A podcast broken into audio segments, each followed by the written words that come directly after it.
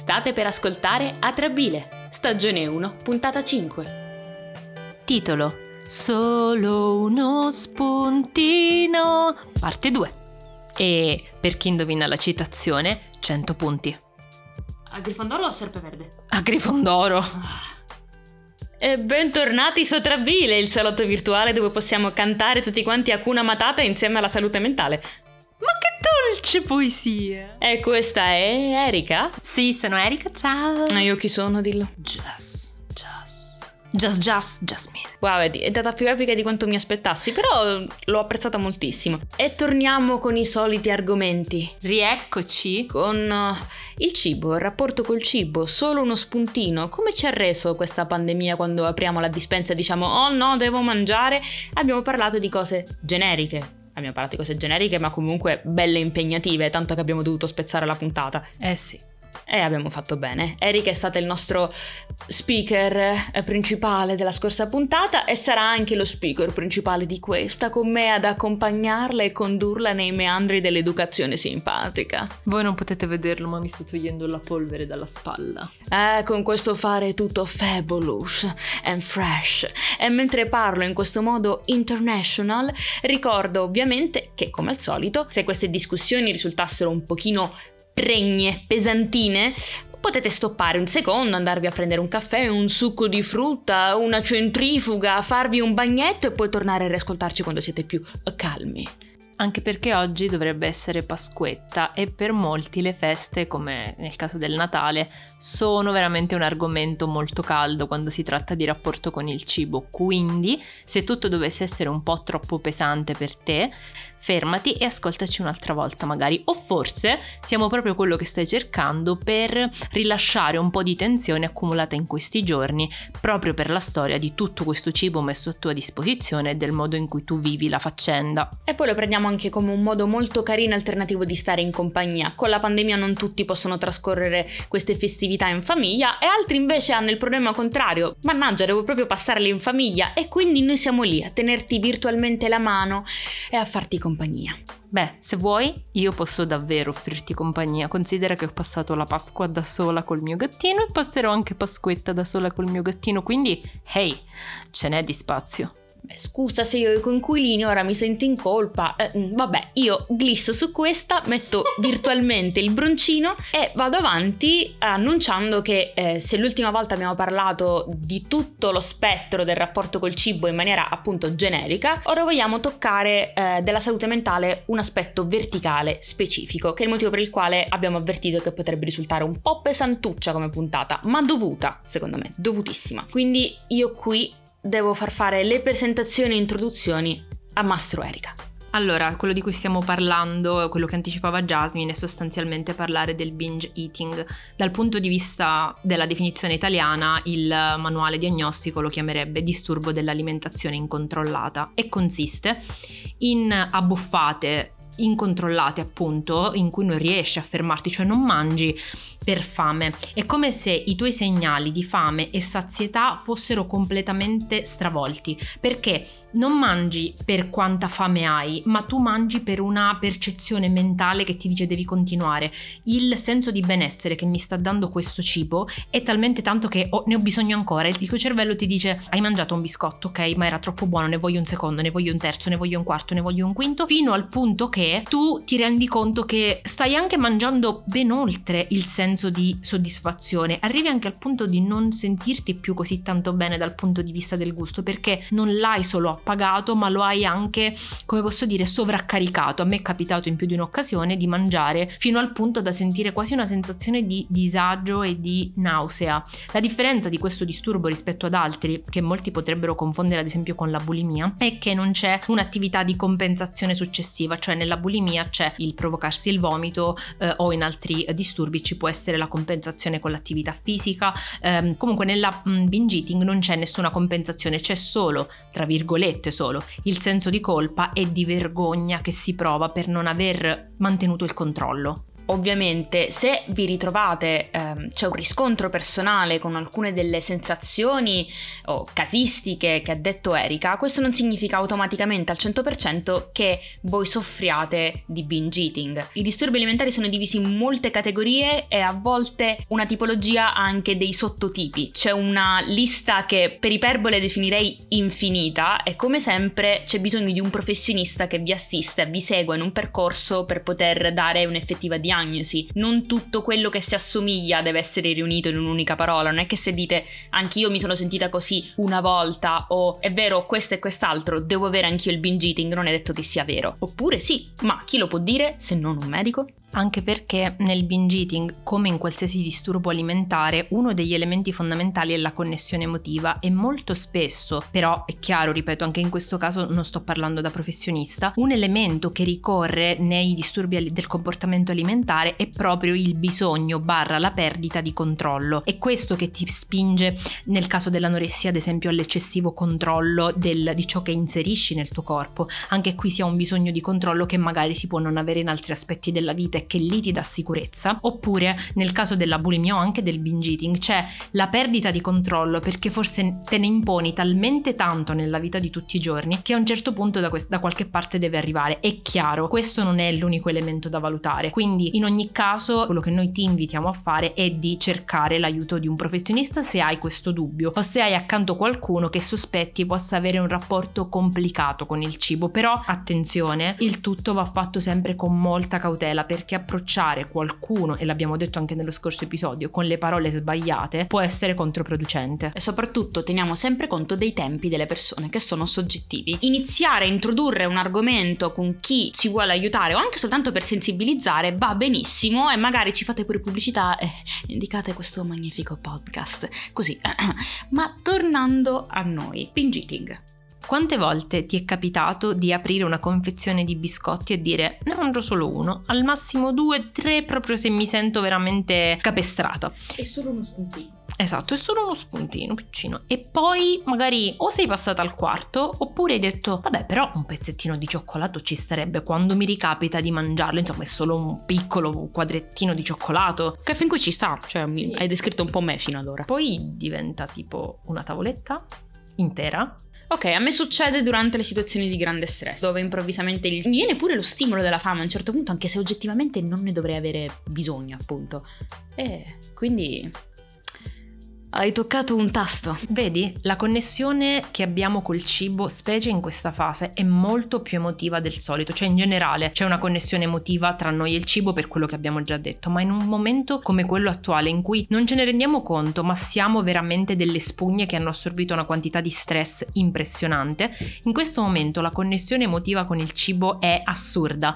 Io che non avevo mai uh, superato, non lo so, uh, sai, i sei quadratini di cioccolato, perché poi a un certo punto punto il tuo gusto dice ok sono, sono sazio. Io riesco ad aprire una tavoletta di cioccolato e a finirla tranquillamente con soddisfazione con la consapevolezza che se ne avessi un'altra la mangerei. Fin qui mi rendo conto che tu che ci ascolti ti potresti facilmente rivedere in questa descrizione del rapporto che Erika ha avuto nella prima fase della pandemia con il cibo ma ti ricordo che nella scorsa puntata si è distinta nettamente una prima e una seconda fase, cioè nella prima e nella seconda quarantena, dove c'è stato un cambio. Quindi, Erika, cosa è successo poi nella seconda fase? Ho lasciato perdere, insomma, le redini del controllo e mi sono detta, ok, forse quell'eccessivo controllo mi sta portando in una direzione sbagliata, perché prima o poi ad esplodere esplodo. Se succede solo nel weekend, non significa che va bene perché riesco a tenere sotto controllo la situazione. Quindi c'è stato questo cambio tra l'eccessivo tenere le redini e mm-hmm. costringersi al decidere di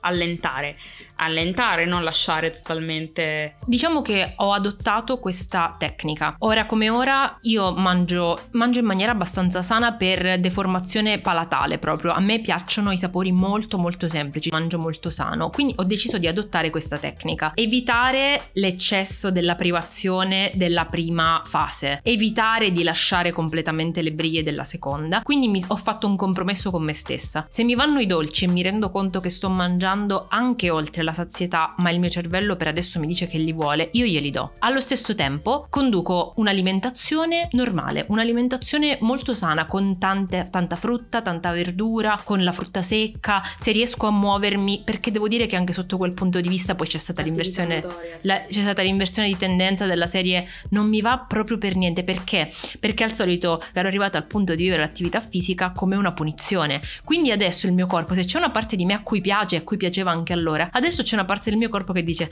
no no no, no, that's not gonna happen, no no no no. Allora, questa è un'altra cosa su cui mi soffermerei, l'aver trovato un compromesso e quello che hai descritto dopo, io, se non avessi sentito tutta questa conversazione, l'avrei definita un rapporto abbastanza lecito, cioè lo spilluzzicare non è il demonio, voglio sottolinearlo. Il dire ho voglia di dolce, non è sbagliato. Se però hai fatto una grossissima buffata eh, e alle spalle c'è questa appunto perdita di controllo, il prendere anche un altro dolce assume un altro significato. Ma se poi dici ho un'alimentazione corretta, ci tengo, lo tengo d'occhio, però ora ho proprio voglia quell'angurino di cioccolatino, di biscotto, me ne prendo uno. Sì, hai, hai ragionissima. Il problema è che in questo momento io penso di essere, per una questione proprio mh, mm, cerebrale, in dipendenza da zuccheri non indipendenza, ma in spazio dipendenza da oh, zuccheri, okay. capito? Perché è vero che sembra una cosa molto sana, però il mio cervello mi richiede di mangiare molti più zuccheri di quelli di cui avrei bisogno. Ti ripeto, se ehm, io ero una persona che in passato, anche per una questione di gusti, non ha mai mangiato tanto, tanti dolci, mi mm-hmm. bastava quel po', mi andava bene. Siccome mi sono privata come eh, una baldracca di, di moltissime cose, nella serie che ti faccio questo esempio.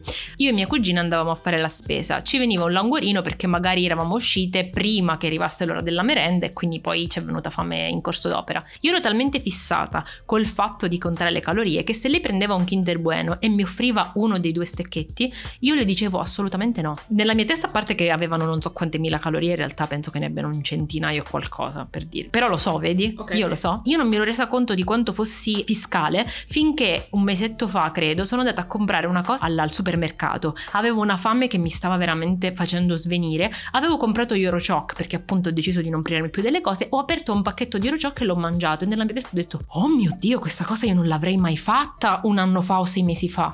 Allora, questa è la parte in cui se qualcuno si riconosce in Erika, io estendo quello che sto per dire ad Erika anche a te ti faccio i miei complimenti. Grazie. Perché hai superato una fase che sicuramente avrà ancora i suoi ostacoli e tutto quanto, che è complessa. Il rapporto che una persona può avere con se stessi in ogni forma è sempre una grande sfida, una grande avventura. Con il cibo, oltretutto, si tocca anche l'argomento il rapporto col proprio corpo, che poi si toccherà meglio in un'altra puntata. E da lì si rivà sempre a sfiorare ciò che abbiamo detto nella puntata 2, quella su Meghan Markle. Cioè c'è una battaglia, un effetto domino di, di sfide contro sfide su questo argomento che il semplice fatto tu mi stai dicendo sono partita da A, sono arrivata qui superando questi compromessi con me stessa, cioè io ti, devo, ti farei un applauso se non fosse che poi il microfono mi direbbe e anche le orecchie di chi ci ascolta, però veramente complimenti. Grazie, io devo dire la verità, non sono soddisfatta perché c'è una parte della mia mente che è ancora settata per dire questa cosa la dobbiamo controllare. Io ho un po' le manie di controllo, devo dire in generale, di perfezionismo.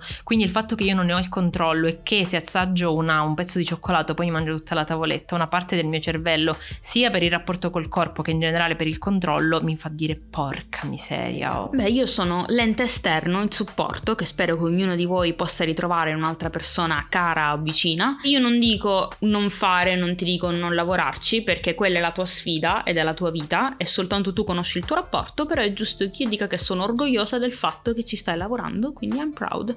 Il mio istinto materno sta esplodendo, ti mando i bacini da qua dietro il microfono. e diventa un goblin, vi sembra normale? Mm, adesso io, prima di chiudere, vorrei dare un consiglio a chiunque stia vivendo questo problema delle abbuffate durante il periodo del lockdown se posso. Non sono una professionista, quindi prendetelo il mio come il consiglio di una sorella che ha affrontato qualcosa di simile a quello che magari state affrontando voi e che prova a dirvi come sta gestendo la cosa. Sempre soggettivo, sempre prendetelo con le pinze, ma accettate il commento altrui. Esatto.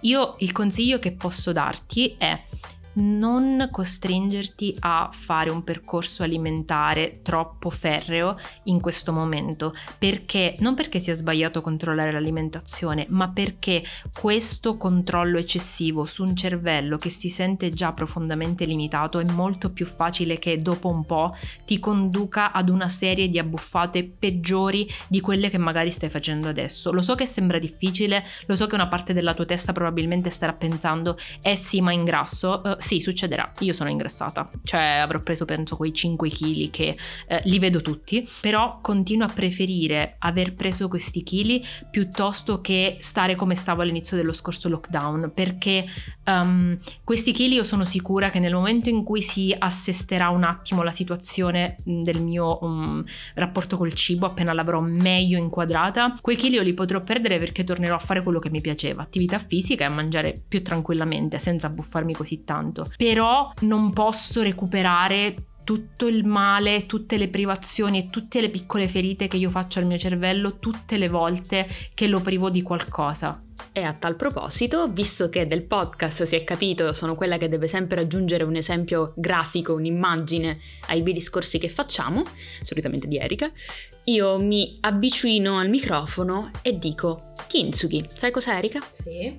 Ed è giusto che condividiamo per chi non lo sa. La kintsugi è una forma d'arte giapponese che consiste, detta in maniera molto elementare, nel prendere qualcosa che si è rotto come un piatto, una tazza, un bicchiere di ceramica e rincollare le parti che si sono spezzate usando l'oro una pasta d'oro, con l'idea che anche ciò che si è rotto e che, tra virgolette, si è rovinato e quando supera il trauma e si fanno delle cicatrici, questo lo rendono più forte e più bello, più prezioso. In sostanza, con l'idea che le ferite non devono essere vissute come qualcosa da nascondere, né il fatto di rompersi significhi che non c'è più spazio per la vita o per la bellezza in quella persona, ma si possono valorizzare proprio quelle esperienze. Quindi è molto comune e magari proprio tu che ci ascolti avrai questa idea anche di te stesso o l'avrai sentita da un tuo amico vicino del sentirsi rotti dopo un trauma, dopo qualcosa che ci fa sentire svalutati o non perfetti come si vorrebbe essere, si tende a dire che ci si sente o siete stati, siamo stati rotti. Ed è un termine che è calzante ma allo stesso tempo improprio, nel senso rende bene la sensazione di sentirsi spezzati, sentirsi non più come prima, però viene spesso usata impropriamente semplicemente come un ormai sono così, sarò in frantumi inutili per il resto della mia vita. Io ad esempio ho usato spesso e ancora uso questo termine e tendo a pensare di non voler mai fare avvicinare nessuno a me sentimentalmente parlando perché dico io sono rotta, io sono difettosa, quella che io chiamo la sindrome del giocattolo rotto e perché in uno scaffale di giocattoli belli, nuovi e pronti, luccicanti, pronti al primo gioco, dovrebbero prendere me che sono magari usata e sono rattoppata in più punti. Ed è su queste note che so che non devo soffermarmi o l'istinto materno di Jasmine calza fuori, ma ne approfitto invece per invitarti proprio tu, mia cara bellissima Erika, che hai questa propensione in realtà molto comune che per certi versi condivido anch'io in altri aspetti, a parlare del contributo che ci è arrivato per questa puntata da parte di una nostra bellissima ascoltatrice che salutiamo. Elisa, parlacene, perché è giusto che lo fai tu, secondo me.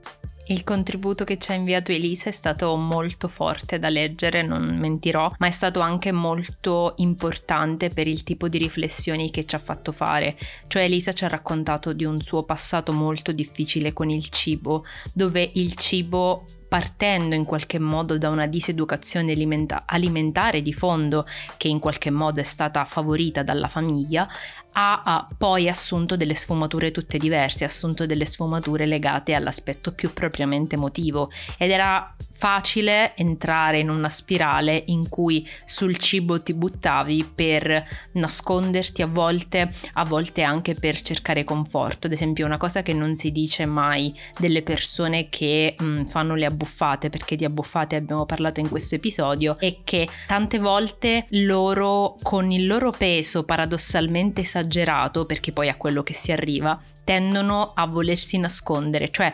nascondono chi sono veramente sotto gli strati di carne che si vengono a formare e li utilizzano come corazza. Ora non è che sto dicendo questo di Elisa, sto dicendo che lei ci ha parlato invece del collegamento emotivo che c'è con il cibo e di quanto questo sia profondamente influenzato dall'ambiente nel quale ci si trova, cioè le persone attorno a te possono fare la differenza in negativo in questo caso per in qualche modo peggiorare il rapporto che hai col cibo. Come abbiamo detto nelle altre puntate, le parole hanno il loro peso nel bene e nel male e ovviamente il caso di Elisa è proprio suo con tutte le sfumature, un contesto che non ci sentiamo di dover dire apertamente o almeno nel dettaglio perché comunque è la sua storia e noi la prendiamo come testimonianza su cui appoggiarci, ma non la facciamo la nostra storia. Però c'è una cosa di questo racconto che mi ha fatto pensare molto sia alla mia storia sia a quello che so io uh, di Erika. Cioè prima ti ho detto complimenti, sei stata brava, sei stata forte, sei stata coraggiosa perché hai accettato dei limiti, hai accettato una sfida con te stessa, la stai portando avanti.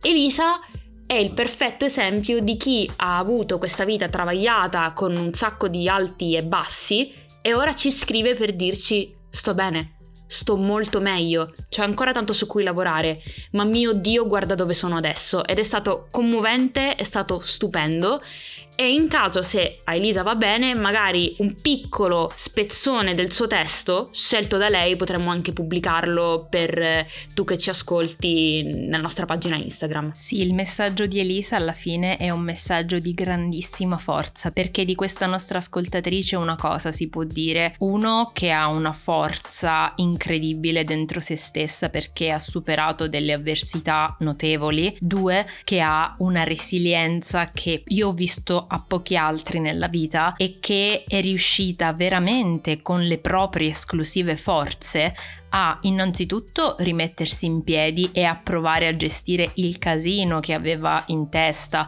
e che aveva ovviamente nel suo rapporto con il cibo. E anche Ma attorno, considerando anche... che è anche una questione d'ambiente a volte. Esatto. Ma ha anche avuto poi in qualche modo un ritorno perché lei ha trovato poi persone, una persona in particolare e um, io dico qui sto shippando tantissimo I will go down with this ship, come direbbe Daido, che ha saputo farle notare notare, ha saputo esattamente in qualche modo rinfocolare, apprezzare, sottolineare questa, questa sua forza. C'è stato il famosissimo ritorno ed esempio delle parole quando vengono usate nella maniera giusta questa volta. Ed è su queste magnifiche note di un bel happy ending che penso che dovremmo chiudere e come sempre invitare te, mio bellissimo ascoltatore, a scriverci su Instagram da trabile-podcast in DM direct oppure mandarci una mail ad atrabilepodcast.gmail.com Un'ultima cosa che vorrei dire è che ti siamo vicine in questo periodo perché sarà anche passata Pasqua e probabilmente ci ascolterai dopo Pasquetta perché è normale che sia così visto che noi usciamo un giorno di festa, però vogliamo farti sapere che ti siamo vicine e che non c'è un giusto o uno sbagliato. So che durante le feste senti la pressione del dover mangiare di tutto, ma non deve essere così. La Pasqua è un momento per riposarsi e se tu senti che per te avere questa pressione è troppo, tranquillo, tranquilla, fai quello che ti senti, anche vivere la giornata nel modo più normale e, tra virgolette, nel modo più ordinario e noioso possibile. Ed è con ciò che mi appropinco con la mia collega alla porta del salotto. Vi ricordiamo come sempre che ogni lunedì dalle 7 del mattino ci trovate su Spotify, quello bello e verde, Apple Podcast, quello bello e viola, Google Podcast, quello un po' arcobaleno e TuneIn che non mi ricordo mai di che colore è, penso nero. Mi sa blu. Ma, sorpresa delle sorprese, siamo adesso attive su TikTok, quindi veniteci a cercare su Chiocciola Trabile Podcast e troverete dei nostri video abbastanza esilaranti. Io lo dico, se l'imbarazzante su di me si applica come umiliante, non commentatelo, commentate solo Erika, io vi vorrò bene comunque. E con ciò penso che noi vi lasceremo andando a fare solo uno spuntino. Abbiamo dei togo qui sul, sul, tavolo, mi sembra il caso di mangiarli. Anzi, vediamo come si sente al microfono. Ah, ASMR, vai, se qualcuno dà fastidio, chiedo scusa. Scusate, misofonici. Uno, due. Mmm. allora piano con la pornografia. Tutta sulle chiappette. o sui fianchetti. Ma eh, scherzi a parte, ci riascoltiamo la prossima settimana, lunedì, dalle 7 del mattino. Ciao! Ciao ciao!